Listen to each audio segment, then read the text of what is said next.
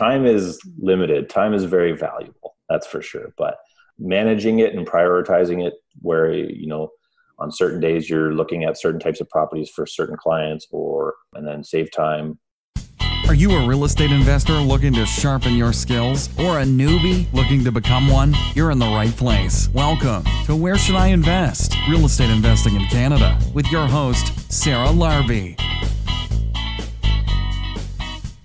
Hey, everybody, welcome back to another episode of Where Should I Invest with Sarah Larbi. I am happy to have you back this week. And you know what? I was actually about to go to bed super early because I wake up really early as well. And I realized, oh crap, I gotta do the podcast intro. And I try to keep my intros closest to the release date as possible just to make them relevant and give you guys an update on what's happening. And if you are listening to this on Friday, I've recorded the intro today is Wednesday. Literally, I was lying in bed. I'm like, I'm getting to go to bed at like 8:30, and then I realized I needed to send my intro so it could get added into the whole episode. So here it is. And uh, otherwise, we might have missed we might have missed a podcast release on Fridays, and I try to release them every Friday just to keep it consistent for everybody to know when they're coming out. But there's some really cool things going on. Actually, I've been uh, super busy with the Right Club. We also have another podcast for, but we are launching a whole online community actually that should be ready to go in November.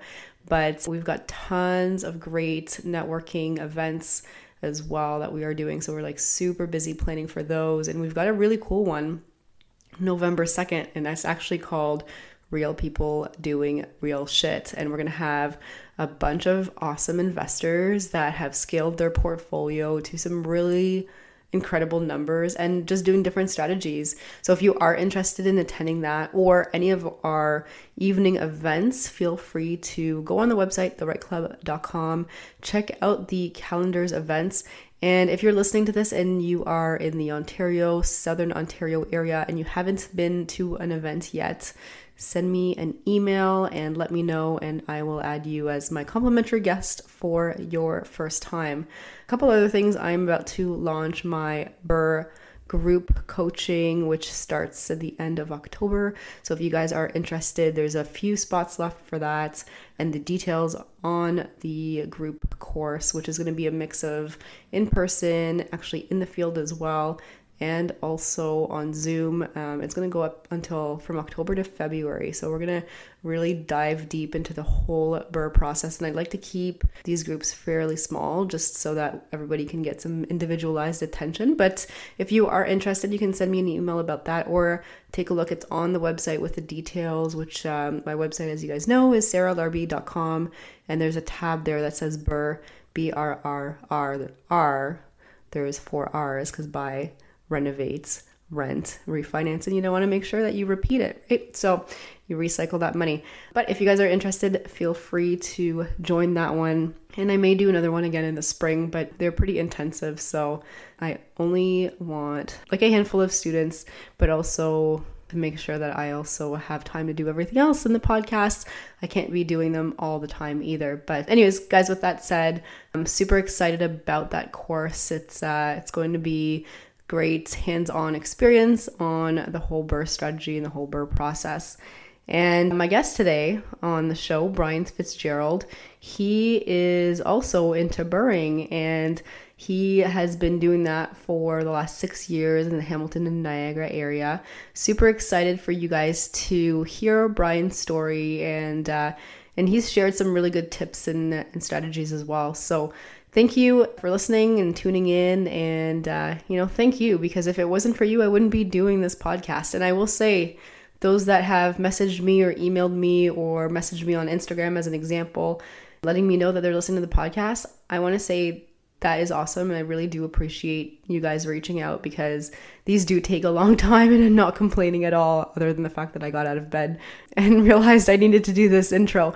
But other than that, they're, they're super fun. But it's really rewarding to hear that you guys are enjoying them as well and that you are getting some value from that too because that is the goal and there's tons of deals out there there's tons of money out there believe it or not there's enough to go around for all of us to be able to get into the game. And so if you are out there and you haven't started yet, um, you know, let me know if you need some some help, and I'd be happy to give you some uh, some direction and some guidance. But uh, on that note, guys, thank you for listening, and uh, let's get on with the show.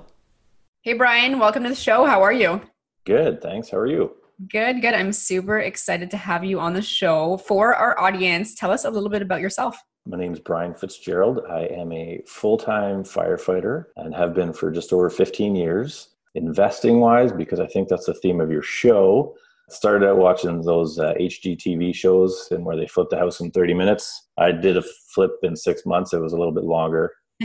then um, kind of started that way. And then my agent at the time encouraged me to get my license and thought to myself, I'm like, well, you're kind of shooting yourself in the foot there by getting rid of one of your clients. And then, sure enough, I got my license, did a, uh, another flip with a friend, and then took those profits, bought my first rental back in, I think it's like 2013 or so. And uh, just a little little house detached in Hamilton, and I didn't think uh, it would go from 130,000 to 330,000 in just a few years. And in that time, I, I bought a couple other places and uh, leveraged that property and bought our last duplex. And uh, yeah, that's okay. the that's the gist. Very cool. So, how many properties then are you holding right now? We're sitting at six properties right now, okay. uh, seven counting our principal. So, duplexes, single families, and a recreational property, which is kind of our our cottage, but we rented it. We just caught wind of a, a cottage across the lake from ours, which nice. we kind of like that catches the nighttime sun. So be kind of cool if you could just go across the lake to another cottage. that actually is is really interesting. So now, are all your properties in Hamilton, St. Catharines area? No, Hamilton, St. Catharines, and uh, the cottages up uh, north of Napanee. Ah, very cool. Yeah. It's funny. So part of your story a little bit reminds me of myself because we just bought a cottage as well, and we're renting it on Airbnb. And awesome. You know, it's uh, I would have never thought I had a, I would own a cottage at my age. I, you know what? I was just saying that same thing to uh, a friend of mine.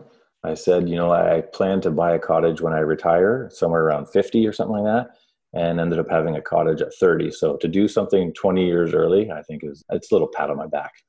That's very cool. How did you buy the cottage? Was it from uh, a property you refinanced, or how did you purchase it? That was the down payment that we had kind of saved looking at potentially buying another property.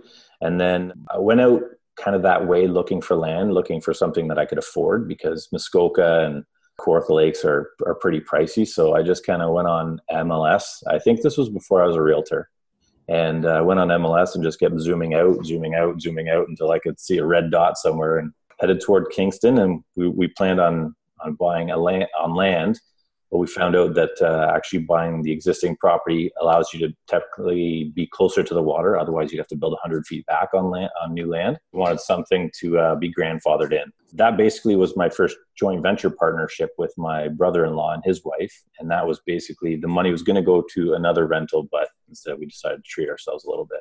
Very cool. Now, when you're renting it on Airbnb, you know, what does this look like in high season in terms of uh, how much rent it can generate?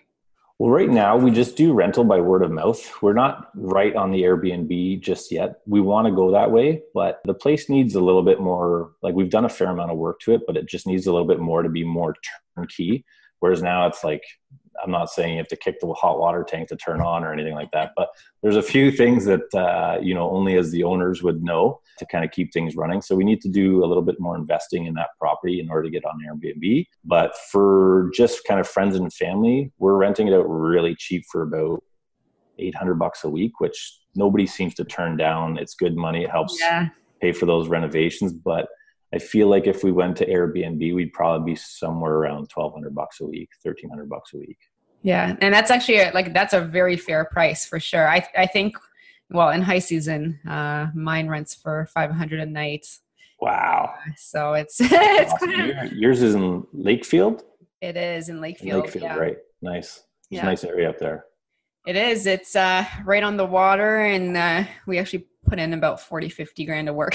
so wow. Okay. Nice. That's awesome. Rent ready. But uh, so I actually have a question. You know what? My sister was texting me the other day and she's like, Sarah, you should be a realtor? Have you ever thought about that? I'm like, yes, I have. I've looked at all the pros and cons, and there's a lot of cons as an investor, and I wanted it to. and so let's talk about that. Like, well, like, how did you decide to become a realtor, and like, how did you weigh the pros and cons, and what are they? yeah, That's a really good question. I feel like a lot of times there's a lot of cons, but uh, it really started out for me. I wanted the information. Uh, it wasn't a case of like finding the deals. It was a case of me texting or calling my agent saying, "How did this? You know, what did this house sell for? What do you think this is going to go for? Should I buy this place?" And it's and instead of him looking it up, it was something I was thinking about for maybe two years, and then he just kind of gave me the kick in the pants to kind of get get to it. And then that was basically it. And then I realized, wow, I've got this information, but the information costs me money every month with RECO, Canadian Real Estate, OREA, like just fee, it's fees from everywhere. So then I realized, okay, I got to start making some money in order to justify this. And then I realized, you know what, there is a bit of money to be made, but I learned really fast that don't expect your phone to ring unless you put in the work. Like you, you have to put in the work in order for it to to actually work for you. And I mean, I'm fortunate enough to have a full time salary with with firefighting that allows me not to put, or sorry, the, that job allows me to put food on my table and I don't rely on sales, thankfully, because I'm not the kind of guy that can sell ice to an Eskimo or anything like that. so I'm thankful for that. But the cons are it's it's a lot of work. You can't expect to for things just to be handed to you. You can't expect people to just hand over their five hundred thousand dollar house as their as your first sale.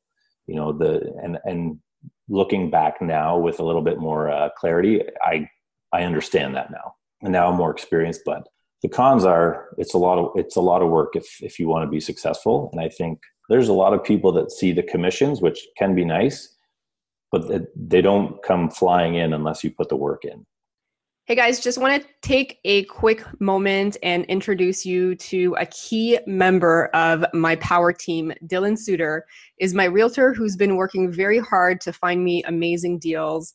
And Dylan, I'm a big proponent in working with realtors that are investors. And Dylan is truly an investor. Welcome, Dylan. And thank you so much for being a sponsor. Tell us a little bit about yourself. Well, I want to first thank you for having us as a sponsor. We're really grateful to be working with you and all of the support you've given us over the past couple of years. So, thank you so much for that. And our focus as Elevation Realty is to focus our attention primarily on real estate investors that are looking to replace their active income with a passive income and go enjoy what they like most, such as time with the family or up at the cottage, whatever it may be. So, what we do is we focus our attention on creating a plan specific for each client, whether that is something they want to have five properties in five years and be able to sit on them for 10 years and then sell them and retire on the, the equity, or if they're looking to scale their portfolio and retire in the next 12 months, we can look at doing that as well through joint ventures or Airbnb short-term rentals. We can talk through buildings, buy, renovate, refinance, single-family purchases, and the list goes on. That's awesome. Now, Dylan, if people wanted to reach out and get help from you, where can they go?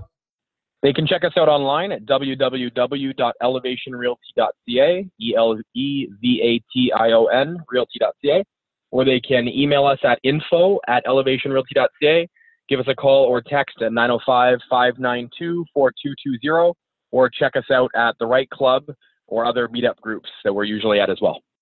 Amazing. Thank you so much, Dylan. It is awesome working with you as always. And now back to the show.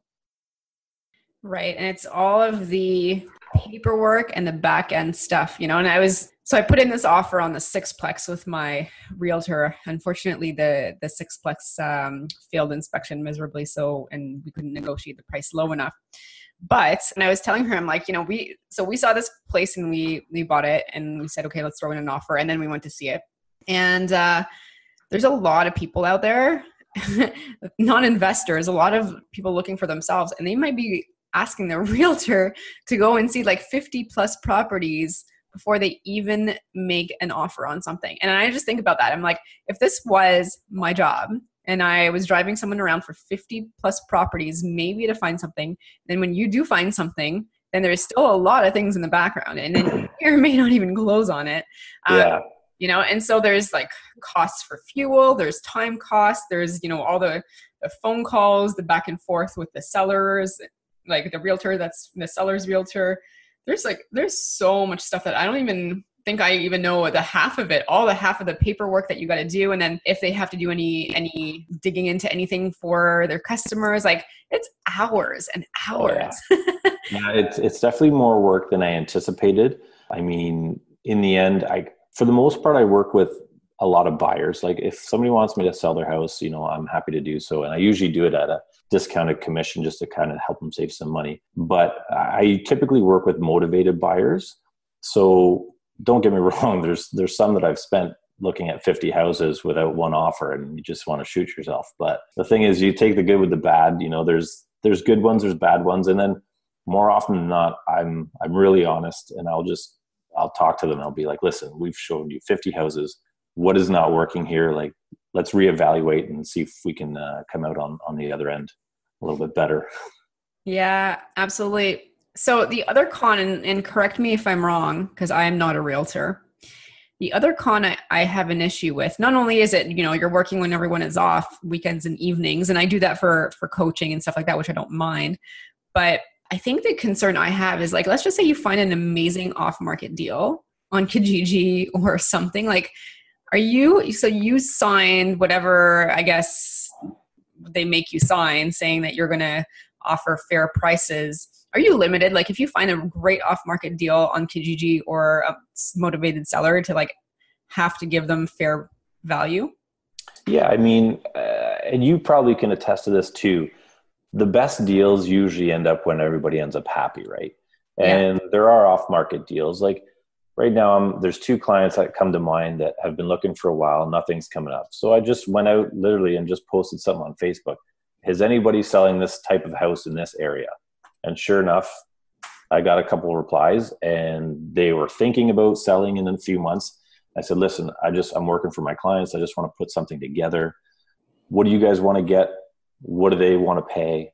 And if we have to, for me to put the, the deal together, I can save the sellers some money, get the price reduced a little bit, you know, for, for my buyers, and then everybody ends up happy. And then usually it ends up where referrals come from that because in the end, I'm just trying to put deals together for my clients. I don't want I don't want them looking for through 50 houses, not just for my sake, but for their own sake. Mm-hmm. like it's uh, it, it gets a little discouraging after a while, especially in certain markets like Hamilton, where a couple a few years ago, 350,000 was that mark where everybody was buying. Now you can't really get anything for 350,000. Now they have to spend half a million.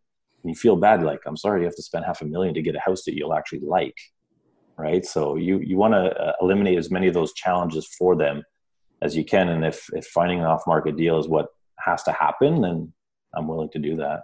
Okay. All right. That's good. So you're you're a firefighter, you're, you know, a realtor, you're an investor. How do you find time to coordinate everything in your schedule? I feel like that's the question I get asked a lot. That's a great it's a it's a good question. I don't know. Sometimes I will run on little sleep. A wife who is very understanding and takes care because we have a, a two year old as well. And so that takes up time and I don't want to miss those times, but I do a lot of running around when he's in school, a couple days a week, and then we're actually renovating our house that we just bought a few months ago. So, and I do a lot of the renovations myself. So time is limited. Time is very valuable. That's for sure. But managing it and prioritizing it, where you know on certain days you're looking at certain types of properties for certain clients or and then save time sometimes family time is going out and looking at potential properties to buy for ourselves and then if the deal is not good one way or the other, maybe we pass it off to a client or maybe we're looking for a client. But my little guy comes with me a fair amount, looks at houses. I think maybe he'll, uh, he might be in construction one day. I don't know. We'll see. It's never too early to start. no, it's not. It's not. So, but uh, yeah, it, juggling time is, is challenging. And that's why I was kind of picking your brain before we started recording about a VA, uh, yes. like a virtual assistant. But I'm going to have to look into something like that because if I can alleviate who knows an hour a day or a few hours a week i think that would that would make a big difference for me. Absolutely. I am so big on delegating. Like if i can de- delegate everything i probably would. Yeah. i mean there are obviously some things you can't delegate like the stuff that you have your knowledge for that you need to to use but you know yeah. editing of the podcast i definitely don't do that anymore. And you know my va jim erwin he goes by both names. He does a great job with Good. all of that. And i definitely would say that it's saved me tons of time and the ability to even launch and continue the podcast on a weekly basis because in the beginning I was barely doing one a month. it was Yeah, very no, sporadic. yeah, I understand. And you don't have children. Do you have any children? No. Just wait till you throw one of those in there. Oh my God. oh, Goodbye man. time. Goodbye Oh, time. man. So so you've got the seven properties or you got the cottage plus the your your house that you live in. How long does it take you to manage your portfolio on a given month? Sometimes it's it's pretty pretty easy. It kind of kind of runs itself. I'd say maybe for the most part attributed putting good tenants into good properties. Like I don't I typically favor higher end properties. I'm not talking like marble countertops, but nice properties put in young good families and they take care of the places. So I don't hear too much from them. But otherwise it's a it's just a few hours a month at most. Worst case scenario if something needs to get done. Most of the time I'll do the work myself because I'm fairly handy that way. But even now, and, and speaking to delegation, I'm starting to just make phone calls to plumbers and say, just go fix this, please. Yeah. I'm just running out of time. So, but yeah, I'd say a few hours a month at, at most right now. Sometimes a little bit more, sometimes a little bit less.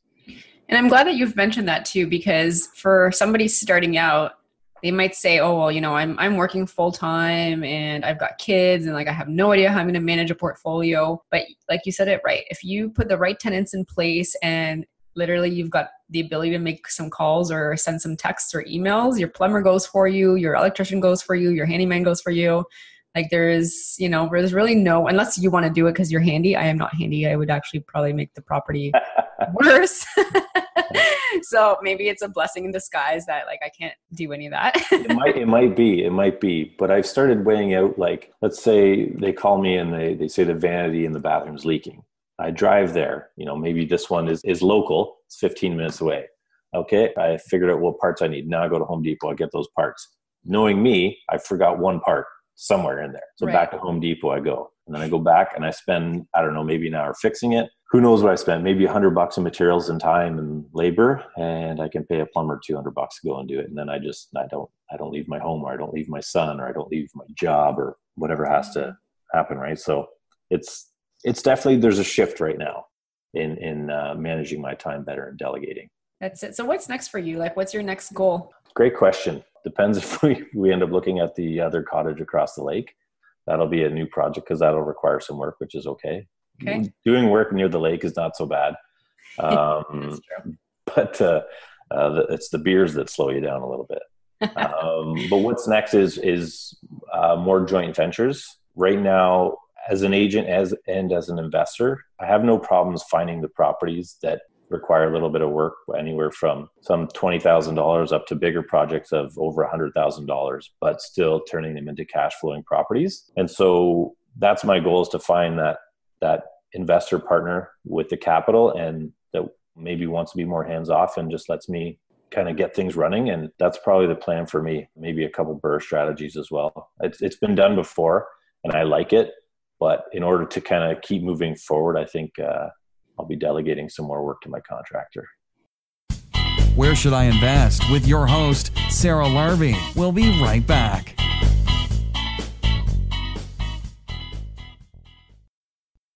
Hey guys, I just wanted to take a quick moment and pause the podcast interview here because I wanted to introduce you to Dalia Barsoum of Streetwise Mortgages. I am a big believer, as you guys probably have heard, work with a mortgage broker. They are going to help you scale. And when I was first growing in real estate investing and looking to buying my second property and my third property, I was going directly to the bank then. I hadn't met Dalia yet. And I actually was hitting a roadblock when it came to financing because the bank started asking me for 25% as the down payment. And then for my third property, they wanted 35%. And it was really, really hard for me to A, understand why it was creeping up like that, and B, I didn't have 35% to put down, I had 20%. And luckily, I actually met Dalia at that point in time. And Dalia is actually an investor herself, and she works with many, many investors. And she knows all the pitfalls and the barriers that normally come up with dealing directly with a bank and all the different lenders. And Dalia was actually able to not just find me proper alternatives, but I've got nine properties now and I'm still able to get financing with A lenders and it allows me to be able to scale up without hitting the financing wall. And so she's been a tremendous help. So the other thing I really, really enjoy is Dahlia also does a free goals analysis. So if you go to either my website or her website, streetwisemortgages.com, mention the podcast and ask for the free goals analysis. It was a game changer for me. And it allowed me to actually understand what I needed to do, how many properties I was going to get because of the cash flow that I was looking for.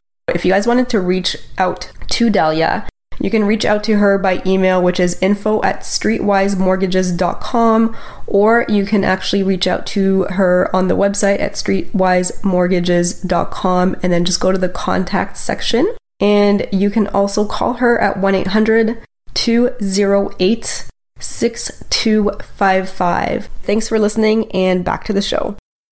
Back to the show. Where should I invest? Real estate investing in Canada with your host, Sarah Larbi. All right. All right. Good. Good. Now, the properties that you have are they with joint ventures, or do you own them outright? Fully? No, they're all they're all mine. The only joint ventures are, are cottage with family. But uh, joint ventures definitely do have their perks when it costs to renovate comes to renovations. Sharing those costs when you need to. So yeah, there will definitely be more joint ventures down the road. Do you have an idea of like how you want them to be split? Because I mean, joint ventures can be split in many, many different ways, and different people can bring different things to the table. What's your ideal situation or scenario? Well, first, if you'd asked me that question maybe a year ago, I would have said, you know, like uh, let's let's split the cash flow. If they want to put all the capital and I manage the contractors and everything, I used to think maybe about twenty five percent for me and then seventy five for them. But having spoken with a few other like minded investors who are kind of doing that strategy where they're taking people who want to be typically hands off, but they just want to be capital investors, I'm finding that a 50 50 split is not ridiculous anymore. And I'm starting to see why because it's a case of me potentially finding those deals and making it happen, having the contacts to make the project come to fruition and to actually become a, a healthy and cash flowing property, to managing the property and managing the tenants. Now, when I look at it, I'm like, you know what, 50 50 split is really not that bad because I used to think the person putting in the capital should be getting you know majority of of the equity and the cash flow i'm seeing it now that it's actually not a bad gig if you're just putting forward a capital and i'm turning you a 10 20 30% return on your investment in a short period of time. So but i'm not a greedy person. I just i want to there's so many projects out there and, and people are think that there's no deals out there but maybe that's where my uh, experience in contracting and, and renovations kind of shows through is that I see these properties and I, and I can walk through and say there's thirty thousand dollars worth of work here, and I anticipate somewhere between seven and eight hundred dollars a month cash flow. Let's buy it. I want the person that says, "Okay, let's buy it." so where, that person? You know that person. essentially, where yeah. are you looking for these deals? Your next deals?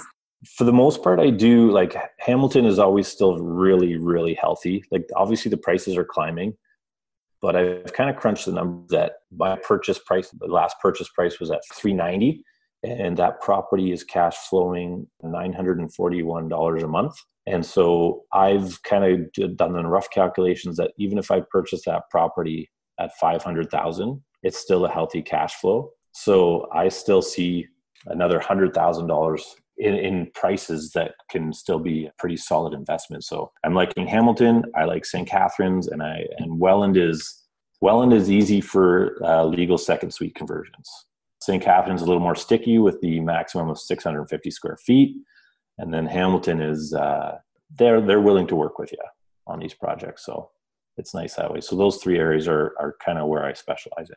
Yeah, I like those three areas too. So can we go back to this property that you said was 390 and $900 cash flow? Like what is it?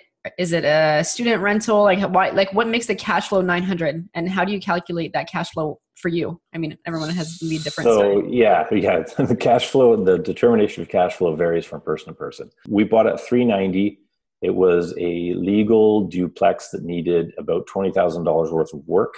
If you'd paid a contractor, it would have probably been about 50 thousand, but I did I'd say 90% of the work myself. I don't touch electrical. It's the only thing I don't touch. And then the upstairs unit is paying $1,700 a month, and the lower unit is paying $1,300 a month. Um, and I think the mortgage is somewhere around 1300 bucks plus insurance and everything. So comes out to about 900 and I think it's 941. My wife's starting to crunch the numbers for me now because I've I'm better used elsewhere. So she's starting to tell me what's worth what. Nice. Now, do you factor in like capex allocations, maintenance? How do you like? Do you add anything for that vacancies? No, not really, because I feel like that's kind of just part of the the bank account that kind of takes a little bit of a hit if there's a vacancy. I don't really. I keep things really simple, and I basically look at what the mortgage is going to cost me. I uh, estimate insurance, you know, relatively accurately, and then obviously taxes and then I see what I can get for rents. Like I'm I'm very simple when it comes to it, um, and I estimate usually within about hundred dollars of what the cash flow will be. So I don't analyze return on investments. I don't check too many. I don't make it too difficult. I just do basic numbers. I'd say my spreadsheet has about three or four lines, and then it says at the bottom I say yay or nay. Right, right. Yeah. I mean, like I said, everyone dif- does it differently. I like to add yeah. some little bit of allocation. Usually I do like 4% of gross rents for CapEx, 4% of gross rents for maintenance. I add a little bit for vacancy, etc. But, you know, it depends on how conservative I guess somebody wants to be versus not be. yeah. Yeah. I feel like there's, there, I, I worked with so many investors that are, are happy and, and, and they should be where they have a cash flow of two or three hundred dollars a month. And to me that's great. I, I feel like investing in real estate if even if you bought 10 properties and you're neutral by the time you retire you have 10 properties that are probably close to paid off and worth a, a massive chunk of change. Mm-hmm. so i don't want to be neutral but if i see the opportunity to have a healthy cash flow that allows me to make the uh, improvements to that property that i need to like uh, this one that's the 900 and change cash flow we're going to have to put a new roof on uh, in the next few weeks. So that's going to be a few grand for sure. I don't think I'll be doing that job this time. Roofing is no, no more roofing for me. So yeah, it's a, it's a, it's a case of just basic numbers. Um, there's a mortgage app on my phone. I'm sure you're the Canadian. I love the mortgage app. The mortgage app and the evaluator app are my favorite. Actually, I got the I got the evaluator app from you when you mentioned it. I think it was at the investor forum. Yeah, they're they're awesome for the mortgage app. Like it's a little bit more simple, but like in the expense section, I just add this stuff manually and then just put in the the, num- the big number with the maintenance right. capex and stuff. Yeah, like you said, the mortgage app is more simple. That's this guy. yeah, you know what? And now I think about it, I'm like, my cash flow, like my cash flow probably is more than what I actually say it is, but I add those contingencies in there personally. It's just it gets just to the personal. Yeah, and that's and that's and that's totally fine, right? Like I, I understand why you do it, and I I commend you for that. It's just for me, it's just we need to keep this simple before before I say yes or no, or we move on to the next property. All good, all good. Yeah. You know, I, I feel like every month I've got like something small, like nothing big, but like I feel like the appliances every like three months there's like something like a washer, dryer, fridge, yeah. stove. There is always something cheap on Kijiji though. Yeah, that's true. I mean, the thing is, you're going to deal with those types of things, but again, that comes for me. I'm a bit big advocate of putting good tenants in there. Yeah, and I think at first when my wife started getting a little more involved in the real estate side, she'd be saying like, you know, that lower unit, it's, two months, you still haven't found anybody. And I'm like, well, I just haven't found the right person yet. Mm-hmm. And then more often than not, uh, it takes time to find the right people, but I, they're now in there for a couple, almost two years now. And I haven't heard anything. The washer took a dump on the floor one day and they, he's a mechanic. So he fixed it for me and just let me know that he fixed it. Thank you very much. Like mm-hmm. take care of the property and they treat, treat it like a home and actually the funny thing is is that it can really work for you when it comes to an appraisal depending on how they keep the property can make a difference on what your appraisal is coming in and i just had an appraisal on that one recently and so like i said i bought it for 390 and it just got appraised at 475 and i've almost done nothing to the place except for that 20 grand into the lower unit but they keep it immaculate it looks like a beautiful like it looks beautiful inside both both units so You know, the appraiser walks in and says, "Wow, this is a really nice place. This is now worth that much more." Perfect. And that was you bought last year. Yes. Yeah. So think about that, like in your job. I'm not I don't know how much you make as a firefighter, et cetera, but like it is going to be really hard to save that kind of money from an income. Oh, for sure, for sure. And like I always go back to like my first property, that Hamilton property for 130,000. Nothing special, just a nice little clean home. And uh, that one helped us buy another property with 20% down. I helped buy a new SUV for my wife because we had a child on the way at the time. And so, you know, like I couldn't save that much money if I tried, right? So, like, what other investment can turn around and give you that much money back? Absolutely. Absolutely. And the leverageability of it too is like 20% for a whole house. The bank's going to cover 80%. Exactly. and now I'm hearing, like I was talking to a client of mine, he said there's now 100% loan to value options out there. I'm like, oh boy, that could be that could be a challenge. But anyways, yeah, absolutely. Cool. Okay, so the, the next part of this podcast is our lightning round. So I'm going to ask you a series of five questions and you're going to give me the first answer that comes to mind. Are you ready? I'm I'm good. Go for it. All right, Brian, question number one was your favorite real estate investing book ever? Oh, I know everybody says Rich Dad Poor Dad. It's a good one. There's another one, Millionaire Agent. I like that one as well. Gary Uh, Keller? Yeah. And what's the one I just I just downloaded? I'm going to listen to it because I've just heard rave reviews. Winning friends, influencing people. No, influencing. You know the one I'm talking How to about. Win Friends and Influence That's the one. By Dale Carnegie. I believe Thank it's Dale Carnegie. You're right. You're right. That's right. So book. thank you for answering. Help me answer the question. All right, question number two. What is your favorite podcast? There's a lot of really good ones. Obviously, there's the uh, that girl Sarah Larbi. She's all right. Um, breakthrough guys are awesome. Like I really like Sandy and Rob. Yeah, those are probably and Erwin's truth uh, truth about real estate investing in Canada. Uh, like actually, Erwin's one was what motivated me to kind of start my own. And then uh, there's just there's a lot of them out there now, but I always enjoy the content. It's a case of finding the time to listen to all the good content. So you got to kind of pick and choose. I, I look at the titles and I try and find which one's going to motivate me more that day. now there's a lot you've got a.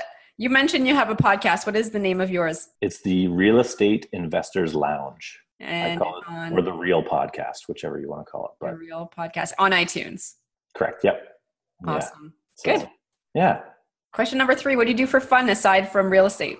Go to the cottage, play on the boat, swim in the lake, have some beers, have some steaks with friends. I actually do like buying houses. I like looking at houses with investors. That that's not. I'm not just saying that. I actually do like looking. Doesn't feel like work. That's amazing. Good. No, Good, good. Do you have a smoker at the cottage? a smoker, like somebody who smokes cigarettes. No. so we bought the smoker and you can smoke your meat. Yes. It at the cottage. of It- those. It's amazing. Yeah, we have uh, we have two actually. We have a pellet one and a uh, charc, uh, not a charcoal, like a wood chip one. What is what is it called? Anyways, yes, we have a smoker, and they're really really delicious. All right, invite me next time. good. Sounds All right, question number four. If you lost all of your money and your assets tomorrow, how would you start again? I would start with real estate again. I would probably just go right back into it. I would do whatever I can to take my expertise and my experience to convince somebody to join venture with me, and I'd I'd do it again for sure. But that's not going to happen, Sarah. It's not going to happen. All right, question number five. If somebody has $50,000 and they want to get started, how would you recommend that they spend it? in order to maximize that $50,000, I would definitely be pushing them towards uh, a duplex uh, at least. I think that single family homes are the prices versus what the rents are and the net cash flow are getting more and more difficult. I think you have to start looking at minimum of duplexes now, unless you're in some other market that is out of the golden horseshoe like Sudbury. Right. Sudbury is great. Like I have a friend who's uh, doing really well up there with single families and duplexes because it's still really cheap up there. But uh, that's too far for me. yeah. Okay. All right. Awesome. So, where can listeners find you if they wanted to reach out and know more about you? Um, they can go to my website, which is uh, brianfitzgerald.ca. Um, my property management website is uh, fitzgeraldpm.ca. And the podcast is at the REI lounge.ca. All right. And then all the social media stuff is somewhere in there. I'll have to get my VA on that. there you go. Hire a VA next goal, right? Yeah, exactly. Um, any last words of advice or anything else you would like to let the listeners know? Hard work is is the biggest factor in whatever I do, um, and it's usually when I feel my best. When it comes to real estate investing, though, I have not come across any other tool or um, any other form of investment that can do what it can. And um, I always joke that I, you know, I say I drank the Kool Aid, but I, I 100% believe that this is the avenue for a lot of people to improve their lifestyle if they want to, or set themselves up for the future, or set up their children for the future. I do a few little videos online about tenant relationships and stuff, but one of my latest ones that seems to be kind of popular was talking about um, my son who's two. When he reaches 20, what are house prices going to be worth. I'll have him set up for the future so he can at least get a head start in life. Very awesome. Yeah, that's about it. Good, good. Well, thank you, Brian, for being on the show. It was great to talk to you, and uh, I'm looking forward to connecting in person. And uh, yeah, you know, one of the right thing, right clubs uh, starting up again. Should yes. Uh, well, we have that. We basically have them every single month, and then we just take July and August off. Just right. Have cottages that they go to. Yep. That's fair. That's fair. Yeah. I'll awesome. September. Absolutely. Thanks very much, and thanks for being on the show. Thanks for having me, Sarah. Appreciate it. Take care. Hey guys, before you go, I wanted to ask you a question. What's stopping you from starting or growing your own real estate investment portfolio? I know for me, before I started, I had plenty of reasons, and at the time they all seemed very valid, but as I started my journey, these reasons slowly fell away, and eventually only one reason remained. What was actually stopping me was having a proven, actionable, repeatable system. I didn't have that. And the way that was going to change was by investing in myself, learning, listening, and looking for ways that worked, and also, most importantly, discovering what didn't and not making those mistakes again. Fast forward to today, I now have a proven, repeatable series of action steps that has enabled me to build my seven figure portfolio consisting of multiple homes, and I'm able to manage that in two to three hours a month. Is that something that you would want? Well, I've actually taken all the knowledge I've accumulated and put that into a comprehensive step by step online program. It's called Rise, and it's a program that will help you from where you are now to where you want to be faster and with less of the headaches that I had. So it consists of all the templates and the resources that I use, plus over 40 instructional videos that you get lifetime access to for just a small one time investment.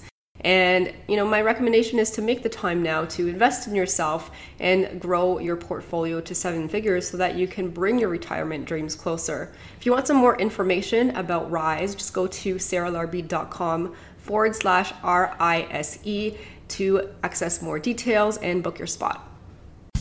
Thanks so much for listening to Where Should I Invest with your host, Sarah Larbi. Make sure to listen in next time. We'll catch you on the next episode of Where Should I Invest.